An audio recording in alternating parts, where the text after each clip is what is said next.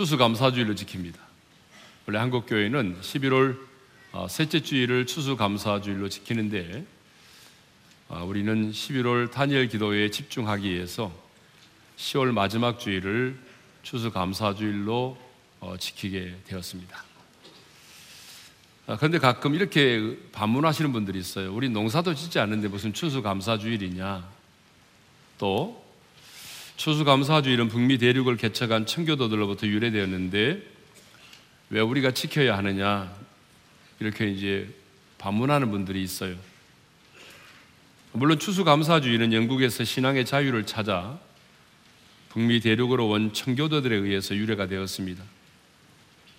신앙의 자유를 찾아 북미 대륙으로 온 청교도들은 다음 해인 가을에 처음 익은 열매로 하나님께 추수감사절 예배를 드렸죠.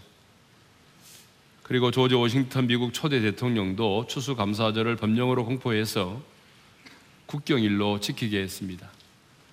근데 여러분 성경을 보게 되면 이스라엘 백성들은 청교도들보다도 훨씬 이전에 한 해 동안 농사를 마무리 짓고 곡식을 저장하면서 수장절, 장막절, 초막절이라고 하는 절기를 지켰습니다. 처음에는 추수만을 위한 감사로 드렸지만 나중에는요, 이스라엘 민족의 구원의 역사와 연관되면서 출애굽의 광야 생활 동안 지켜주시고 보호해 주신 하나님의 은혜에 감사하는 절기로 지켰습니다.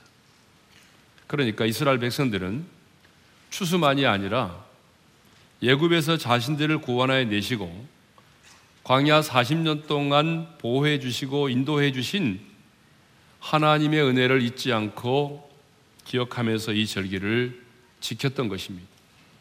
그래서 우리 역시 오늘 내가 농사를 짓지 않아도 하나님께서 나를 구원해 주시고 광야의 인생길에서 보호해 주시고 여기까지 베풀어 주신 그 은혜를 잊지 않고 감사하기 위해서 오늘을 추수감사주일로 지키는 것입니다. 자, 오늘 시편은 이렇게 시작을 하죠.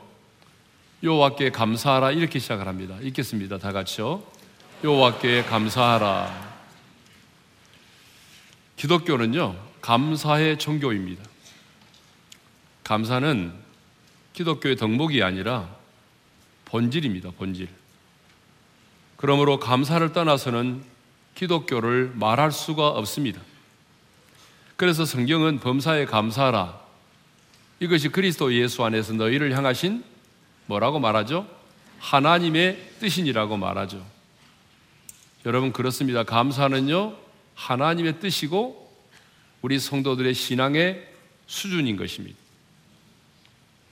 감사할 때에 우리 영혼이 밝아지고 우리의 삶이 행복해집니다. 그러니까 반대로 감사하지 못하고 불평하고 원망하게 되면 우리 영혼이 어두워지고 그리고 우리 삶이 불행해지는 것입니다. 그래서 탈무드에 보게 되면 이런 말이 있어요. 이 세상에서 제일 행복한 사람은 지금 이 모습 이대로를 감사하는 사람이다. 철학자 아리스토텔레스도 행복은 감사하는 사람의 것이다. 시인 타고로도 감사의 분량이 행복의 분량이다. 이런 말을 했습니다. 그렇습니다. 행복은 소유의 크기가 아니라 감사의 크기에 비례합니다. 그러므로 여러분, 행복해지고 싶다면 먼저 감사할 수 있기를 바랍니다. 감사할 때 행복해지는 거예요. 예? 이 시편 기자도 오늘 여호와께 감사하라고 말하죠. 자, 왜 우리는 여호와께 감사를 해야 될까요? 오늘 본문을 보게 되면 두 가지 이유 때문에 그렇습니다. 두 가지 이유.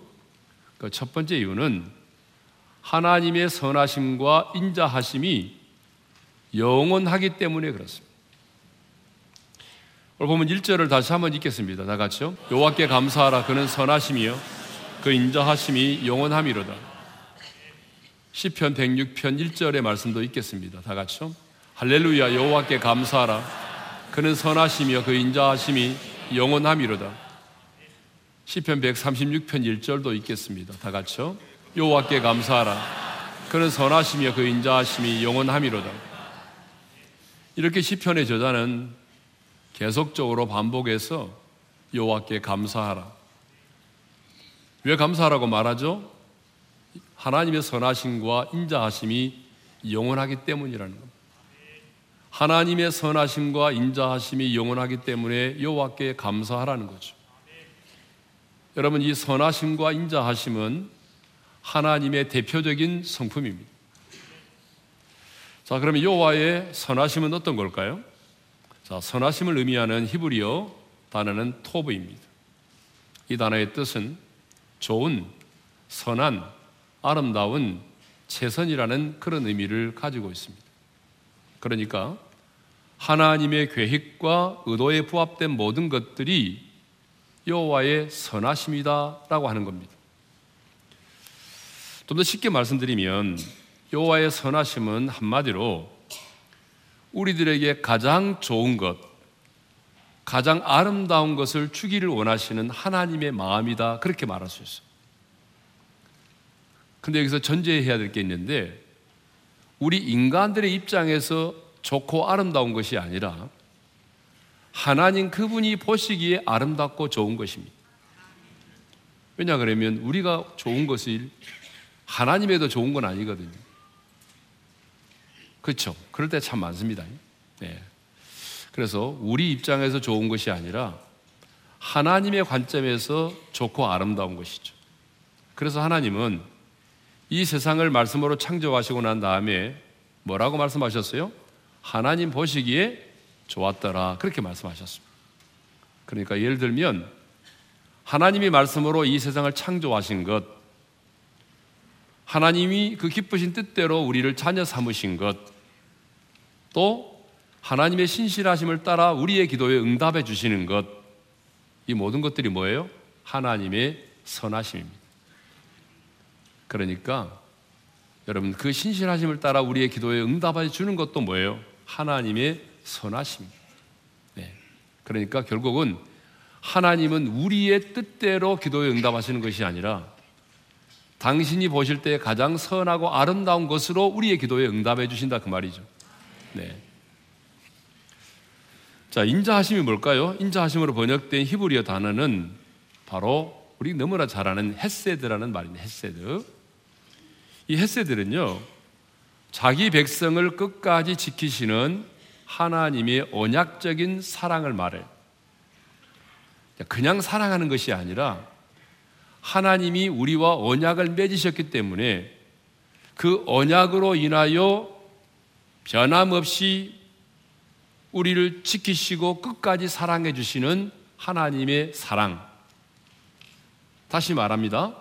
그냥 사랑이 아니라 하나님이 우리와 맺은 그 언약 때문에 끝까지 변함없이 우리를 지키시고 보호해 주시는 하나님의 사랑을 헤세드라고 말합니다. 그런데 이 시인은 1절에서 뭐라고 말하냐면 이렇게 말하죠. 여호와께 감사하라 그는 선하시며 그 인자하심이 어떻다는 거예요? 영원함이로다라고 말합니다. 그렇습니다. 하나님의 선하심과 하나님의 인자하심은요 영원합니다. 여러분 잠깐이 아닙니다. 몇 날이 아닙니다. 하나님의 선하심과 인자하심은 영원합니다. 때로는 내 삶 속에서 하나님의 선하심과 인자하심이 느껴지지 아니하고 하나님이 나를 버리신 것처럼 느껴지기도 하고 하나님이 나를 포기하신 것처럼 느껴지기도 하고 그래서 하나님의 그 인자하심과 선하심이 느껴지지 않는 그런 인생이 있어요. 그런 삶을 살 때가 있어요. 그런데 중요한 것은 그럼에도 불구하고 내가 그런 느낌과 감정을 가지고 있지 않아도 나를 향한 하나님의 선하심과 인자하심은 영원한 것입니다. 그러면 이스라엘 백성들이 언제 하나님의 선하심과 인자하심이 영원하심을 깨달았을까요? 가장 리얼하게 깨달았던 순간들이 있습니다. 여러분 이 시편 107편은 바벨론 포로 생활을 청산하고 돌아와서 어떤 시인이 쓴 것으로 알려지고 있습니다. 바벨론 포로 생활을 청산하고 돌아왔을 때에 유다의 백성들은 가장 리얼하게 하나님의 선하심과 인자하심이 영원하심을 깨닫게 되었어요. 자, 이스라엘 백성들은 거듭된 하나님의 경고에도 불구하고 우상을 숭배하고 도덕적으로 타락했습니다. 그래서 하나님은 바벨론이라는 나라를 도구로 사용하셔서 이스라엘 백성들을 징계하셨습니다. 그러니까 바벨론에 의해서 멸망을 당한 거죠. 그런데 이스라엘 백성들은 늘 이런 생각을 가지고 있었거든요. 우리는 할례 받은 우리는 아브라함의 자손이요 택한 선민이다. 그리고 예루살렘에는 하나님의 성전이 있다. 그러므로 우리는 결코 망하지 않는다. 내가 택한 선민이고 성전이 있기 때문에 우리는 결코 망하지 않는다. 그런 생각을 가지고 있었습니다. 그런데 어떤 일이 벌어졌습니까?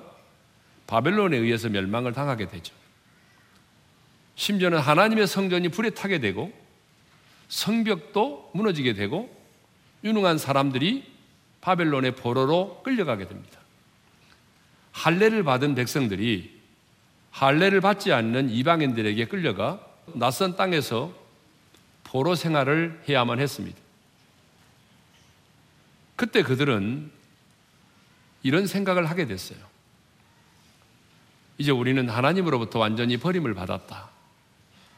하나님께서 우리를 버리셨구나. 하나님과 맺은 그 언약도 다 사라졌고, 하나님도 더 이상 우리를 사랑하지 않으시는구나.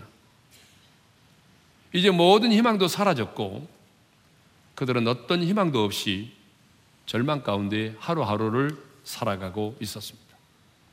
그런데요, 하나님께서 이사야 선지자를 통하여 예언하신 것처럼 고레스라고 하는 사람이 등장을 하더니 세계 최강인 바벨론 제국을 무너뜨립니다. 그리고 고레스가 칙령을 발표해서 유다 백성들로 하여금 포로 생활을 청산하고 자기의 고국으로 돌아가서 예루살렘으로 돌아가서 무너진 성전을 회복하라고 했습니다. 여러분 한번 생각해 보세요. 어떤 왕이 포로로 끌려온 자들을 70년 만에 자기의 고국으로 돌려보내고 돌려보낼 때 그것도 성전까지 회복하라고 필요한 것들을 지원하겠습니까? 이건 있을 수가 없는 일이죠. 그런데 하나님께서 절망 가운데 있던 그들을 구원하여 내신 것입니다. 바벨론의 포로로 끌려가 어떤 희망도 가질 수 없고 하나님으로부터 완전히 버림을 받았다고 생각하고 있었는데 하나님께서 극적으로 그들을 구원하여 내신 것입니다. 그리고 돌아가서 무너진 성벽과 성전을 다시 재건할 수 있도록 놀라운 은혜를 허락해 주신 거죠. 어떻게 이런 일이 가능했을까요? 시편을 보게 되면 그래서 포로된 자들이 예루살렘으로 돌아오면서 이렇게 말합니다. 우리는 꿈꾸는 것 같았다. 이게 꿈인가 생시인가? 이거 말도 안 되는 일이 일어난 거죠. 여러분 어떻게 이런 일이 가능했을까요? 그것은 바로 여호와의 선하심과 인자하심이 영원하기 때문입니다. 하나님은 유다 백성들이 하나님으로부터 완전히 버림을 받았다고 생각하는 그 순간에도 그들을 향한 언약적 사랑을 거두지 않으셨습니다. 하나님은 자기 백성을 징계하셨지만 징계하시면서도 하나님은 그들을 사랑하셨습니다. 하나님은 그들이 눈물을 흘리며 고통당하는 모습을 바라보시면서 하나님도 함께 아파하시고 함께 눈물을 흘리시며 그들을 바라보고 계셨습니다. 마침내 하나님의 징계의 기간이 찼을 때에 하나님은 그들의 부르짖음을 들으시고 그들을 다시 고국으로 돌아오게 하셨습니다. 그래서 그들을 향한 하나님의 선하심과 인자하심이 어떤 것인지를 아니 하나님의 선하심과 인자하심이 영원하심을 그들에게 나타내 보여주신 것입니다. 그래서 그때 그들은 아 하나님의 선하심과 인자하심은 영원하구나. 우리는 끝났다고 생각했는데 우리는 하나님이 우리를 버리셨다고 생각했는데 하나님은 우리를 결코 사랑하지 않는다고 믿었는데 하나님이 이런 놀라운 은혜를 베풀어 주신 것을 보면서 극적으로 해방되어 돌아오면서 그들은 깨달았어요. 하나님의 선하심과 인자하심은 영원하구나. 이 사실을 평생 사는 날 동안 경험하며 살았던 한 사람이 있습니다. 바로 다윗입니다. 다윗은 인생의 황혼에 자신이 살아온 인생을 해고하면서 시편 23편을 썼는데요. 그 시편 23편 6절에 이런 말씀이 있습니다. 다 같이 읽겠습니다. 내 평생의 선하심과 인자하심이 반드시 나를 따르리니 내가 여호와의 집에 영원히 살리로다. 다윗은 참 파란만장한 삶을 살았습니다. 여러분 다윗처럼 파란만장한 삶을 산 사람이 있을까요? 정말 다윗은 파란만장한 삶을 살았어요. 푸른 초장과 찬잔한 시냇가의 삶도 있었지만 사망의 음침한 골짜기를 거닐 때도 있었습니다. 사울은 천천히요 다윗은 만만이라 백성들로부터 이런 칭송을 받고 명예를 얻은 적도 있지만 장인과 아들로부터 배신을 당해서 너무 오랜 세월 동안 쫓겨다니는 그런 비난 생활을 해야 했던 때도 있었습니다. 오랜 세월 동안 죽음의 위협을 무릅쓰고 도망치며 살아야 할 때도 있었습니다. 하지만 다윗은 이제 고백합니다. 내가 살아온 지난 모든 날들을 하나님이 인도하셨습니다. 어느 날만이 아니라 내가 살아온 인생의 모든 날들을 하나님이 인도하셨습니다. 그런데 그 인생의 모든 날들을 하나님이 어떻게 인도하셨다라고 말합니까? 이렇게 말하죠. 다시 한번 읽겠습니다. 시작. 내 평생의 선하심과 인자하심이 반드시 나를 따르리니 내 평생 사는 날 동안에 하나님의 선하심과 인자하심이 나를 인도했다라고 말하죠. 골리앗을 물리칠 때만이 아니라 내가 사울왕에 의해서 쫓겨다닐 때에도 아들 랍살롬에게 배신을 당하여 비난길을 떠날 때도 주님은 당신의 선하심과 인도하심으로 함께 하셨다는 거죠. 심지어는 내가 범죄하여 넘어졌을 때도 하나님은 그의 선하심과 인자하심으로 자신과 함께 하셨다는 거예요. 그래서 내가 살인죄를 짓고 간음죄를 지었을 때도 하나님은 나단 선지자를 보내어서 내 죄를 드러나게 하셨고 눈물로 침상을 적시며 회개할 수 있도록 만들어 주셨고 그래서 다시 구원의 즐거움을 회복시켜 주셨다는 것입니다. 이것이 뭐예요? 하나님의 선하심과 인자하심. 예? 다윗은 이렇게 자신이 살아온 인생의 모든 날들 가운데 주의 선하심과 인자하심이 함께 하였음을 고백하였습니다. 다윗만이 아니라 오늘 이 시편의 저자도 하나님의 선하심과 인자하심 때문에 여호와께 감사하라고 말하지 않습니까? 그렇다면 우리도 여호와의 선하심과 그 인자하심 때문에 여호와께 감사를 드려야 할 줄로 믿습니다.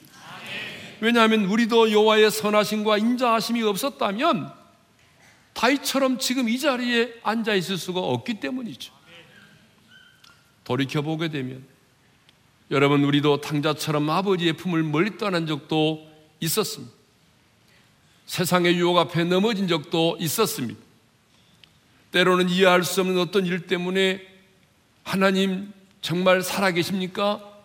살아계신다면 어떻게 이런 일이 내 인생 가운데 일어날 수 있습니까?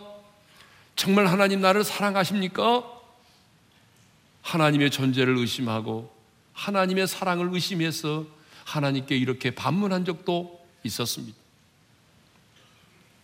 그럼에도 불구하고 하나님은 당신의 선하심과 인자하심으로 우리와 함께 하셨습니다. 당신의 선하심과 그 인자하심으로 우리를 품어주시고 우리를 일으켜 세워주셨습니다. 그 선하심과 인자하심이 내 인생 가운데 함께 하셔서 나로 하여금 나의 연약함을 보게 하시고 회개하게 하시고 하나님을 의지하게 만들어 주셨습니다. 그러므로 우리도 오늘 여호와의 선하심과 그 인자하심을 인하여 하나님께 감사를 드려야 할 줄로 믿습니다. 저와 여러분을 향한 하나님의 선하심과 인자하심은 영원합니다. 여러분이 아무리 실패해도 아무리 넘어졌어도 여러분을 향한 하나님의 선하심과 인자하심은 영원합니다. 두 번째로 왜 우리가 여호와께 감사를 해야 되느냐? 두 번째 이유입니다. 하나님의 구원 때문입니다. 2절의 말씀을 우리 다 같이 읽도록 하겠습니다. 다 같이요. 여호와의 속량을 받은 자들은 이같이 말할지어다. 여호와께서 대적의 손에서 그들을 속량하사. 자, 2절에 보게 되면 속량이라는 단어가 두 번 나오죠. 여호와께서 대적의 손에서 그들을 속량하사라고 말씀하셨는데 여호와께서 대적의 손에서 속량하셨다는 말이 뭐예요? 역사적으로 보게 되면 하나님께서 대적인 애굽에서 그들을 이끌어 내신 것을 말하고 바벨론 포로 생활하던 70년 동안 포로 생활하던 그들을 하나님께서 이끌어 내서 자유와 해방을 주신 것을 말합니다. 그러니까 지금 이스라엘 백성들은 430년 동안 예굽에서 종살이 하다가 자유함을 얻게, 얻고 돌아오게 되었고 70년 동안 바벨론에서 포로 생활을 하다가 포로 생활을 청산하고 다시 돌아오게 되었습니다. 이것을 뭐라고 말하죠? 속량이라고 말합니다. 속량. 그러니까 여러분 하나님의 구원을 이해하려면 우리가 속량이라는 단어를 이해를 해야만 가능합니다. 여러분 속량이 뭘까요? 속량이라는 단어는 원래 노예 시장에서 노예를 매매할 때 사용된 단어입니다. 여러분 예전에 보게 되면 노예가 있었잖아요. 그리고 노예 시장에서 노예가 돈에 의해서 매매가 되는 것입니다. 그런데요, 이 신분인 노예가 이제는 노예로서의 신분을 벗어버리고 자유함을 얻으려면 누군가가 그 값을 지불하고 노예를 사서 자유를 선언해야만 가능한 것입니다. 그러니까 노예를 자유케 하기 위해서 지불된 것이 뭐죠? 속량이라는 거죠. 그런데 성경은 저와 여러분이 제3을 받아서 구원을 받게 된 것을 속량이라고 말합니다. 속량. 예배소서 1장 7절의 말씀을 읽겠습니다. 다 같이요. 우리는 그리스도 안에서 그의 은혜의 풍성함을 따라 그의 피로 말미암아 속량 고 제 사함을 받았느니라. 그런데 무엇으로 말미암아 속량 그 제 사함을 받았다고 말하죠? 그의 피로 말미암아. 그렇다면 여기서 피는 무슨 피를 말할까요? 우리 예수님이 십자가에서 흘리신 그 보혈, 예수님이 십자가에서 흘리신 그 피를 말하는 것입니다. 그러면 왜 그 피가 우리를 속량하고 우리를 구원합니까? 왜 그 피가 우리를 속량하고 우리의 죄를 사함받게 합니까? 그것은 예수님께서 십자가에서 흘리신 그 피로 우리의 죄값을 지불하시고 그 피로 우리를 구원하셨기 때문입니다. 여러분, 레기에 보게 되면 피는 생명이라고 되어 있습니다. 그러니까 예수님은 십자가에서 흘리신 그 피, 당신의 생명으로 우리의 죄값을 지불하시고 우리를 구원하여 내신 것입니다.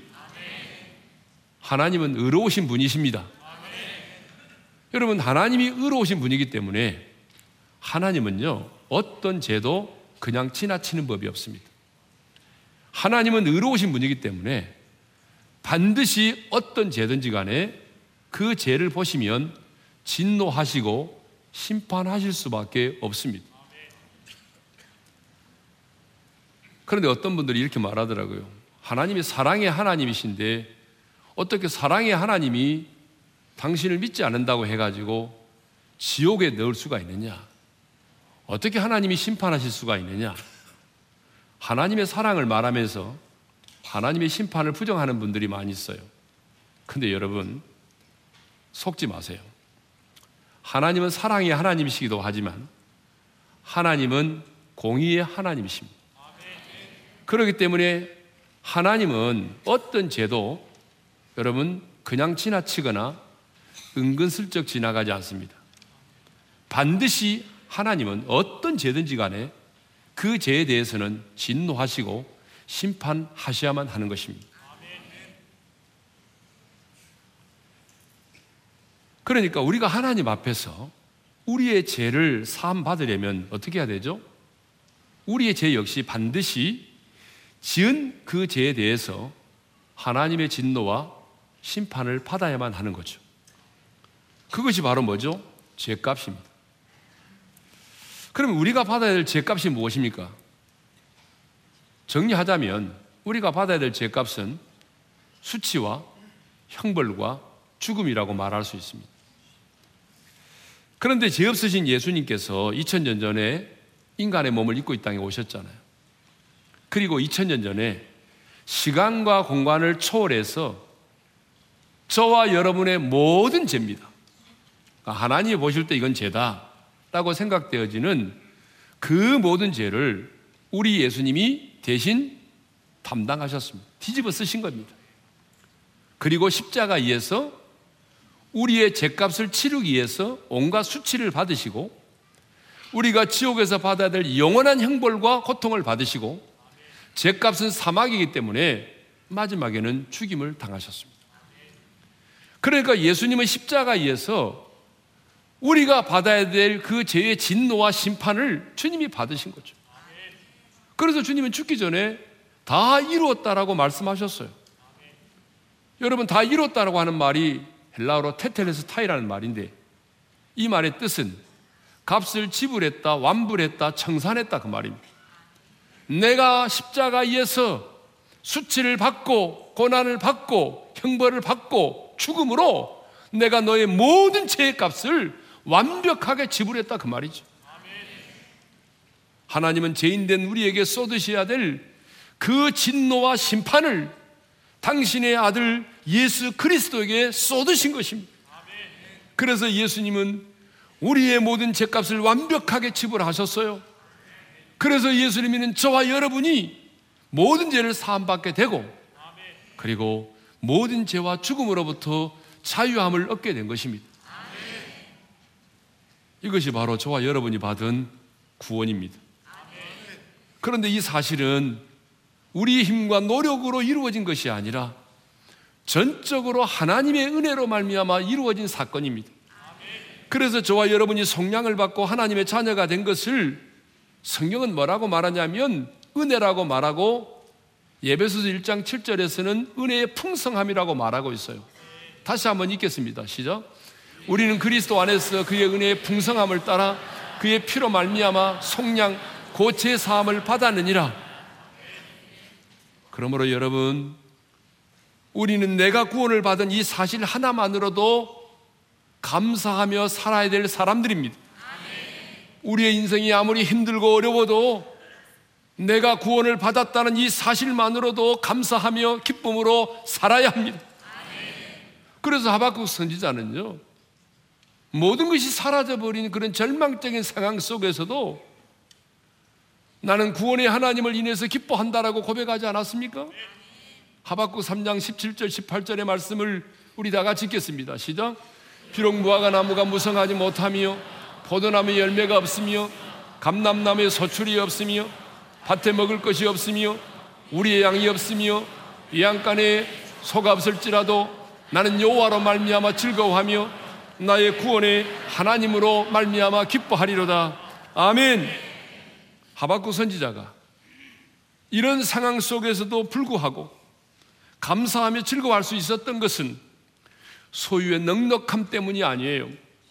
좋은 환경 때문도 아니에요. 하나님의 구원하심 때문입니다.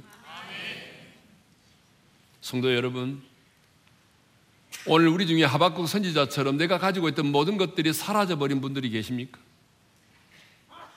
재물도 사라지고 사랑했던 사람도 사라지고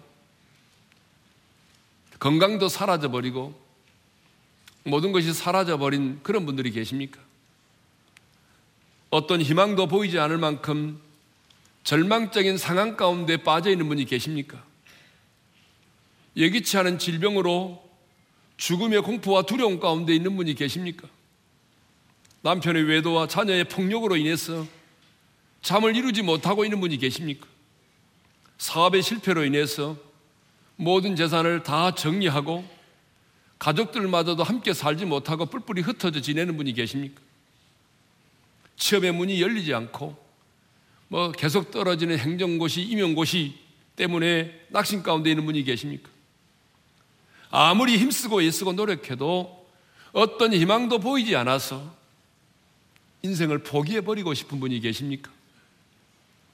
우리의 현실이 이렇게 어둡고 슬프고 아무런 희망도 보이지 않는 최악의 상황일지라도 우리는 하박국 선지자처럼 나는 여호와로 말미암아 즐거워하며 나는 구원의 하나님을 인하여 기뻐하리로다.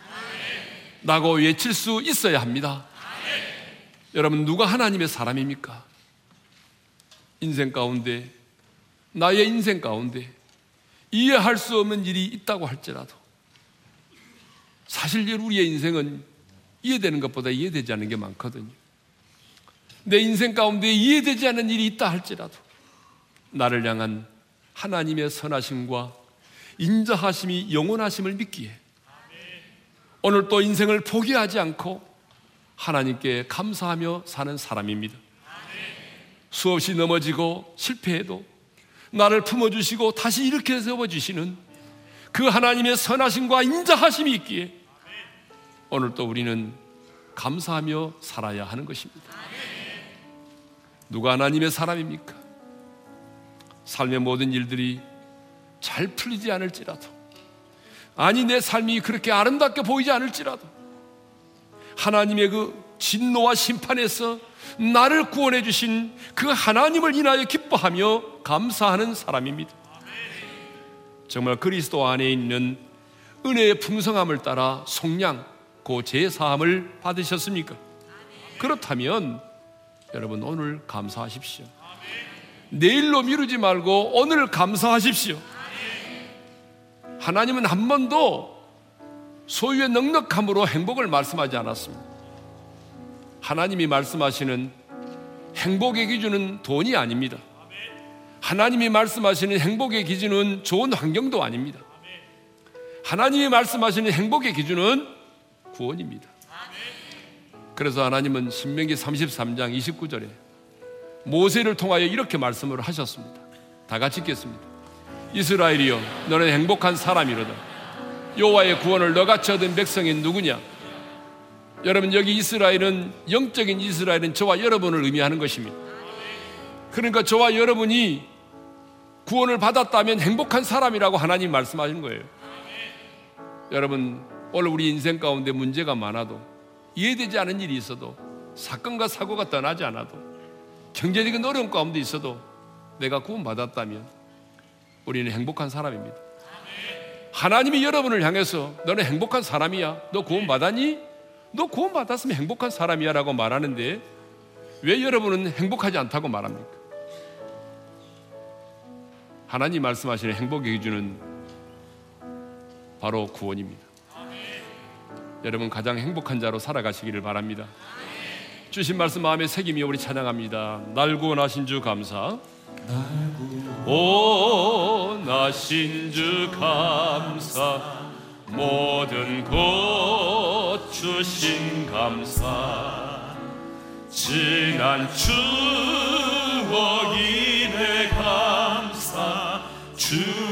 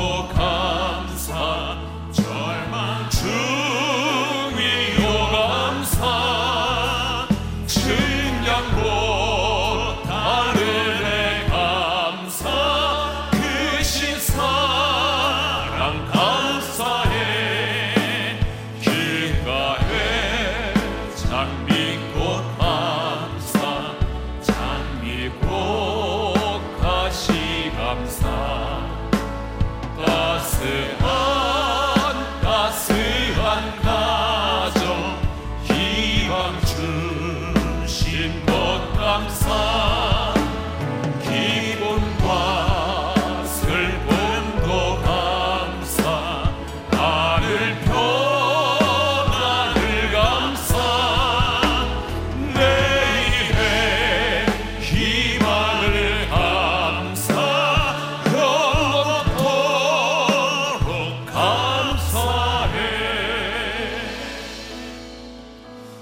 주신 말씀 마음에 새기며 우리 한번 기도하겠습니다. 여러분 오늘 시편의 저자는 우리에게 여호와께 감사하라고 말합니다. 왜 감사하라고 말합니까? 우리를 향한 여호와의 선하심과 인자하심이 영원하기 때문에. 때로는 비록 내가 하나님의 징계 가운데 있을지라도 때로는 하나님이 나를 버리신 것처럼 느껴질지라도 중요한 것은 나를 향한 하나님의 선하심과 인자하심은 영원하다는 거죠. 내게 가장 좋은 것, 아름다운 것으로 채워주기를 원하시는 그 하나님. 그 언약적 사랑 때문에 나를 포기하지 않으시고 끝까지 지키시고 사랑해 주시는 그 헤세드의 사랑.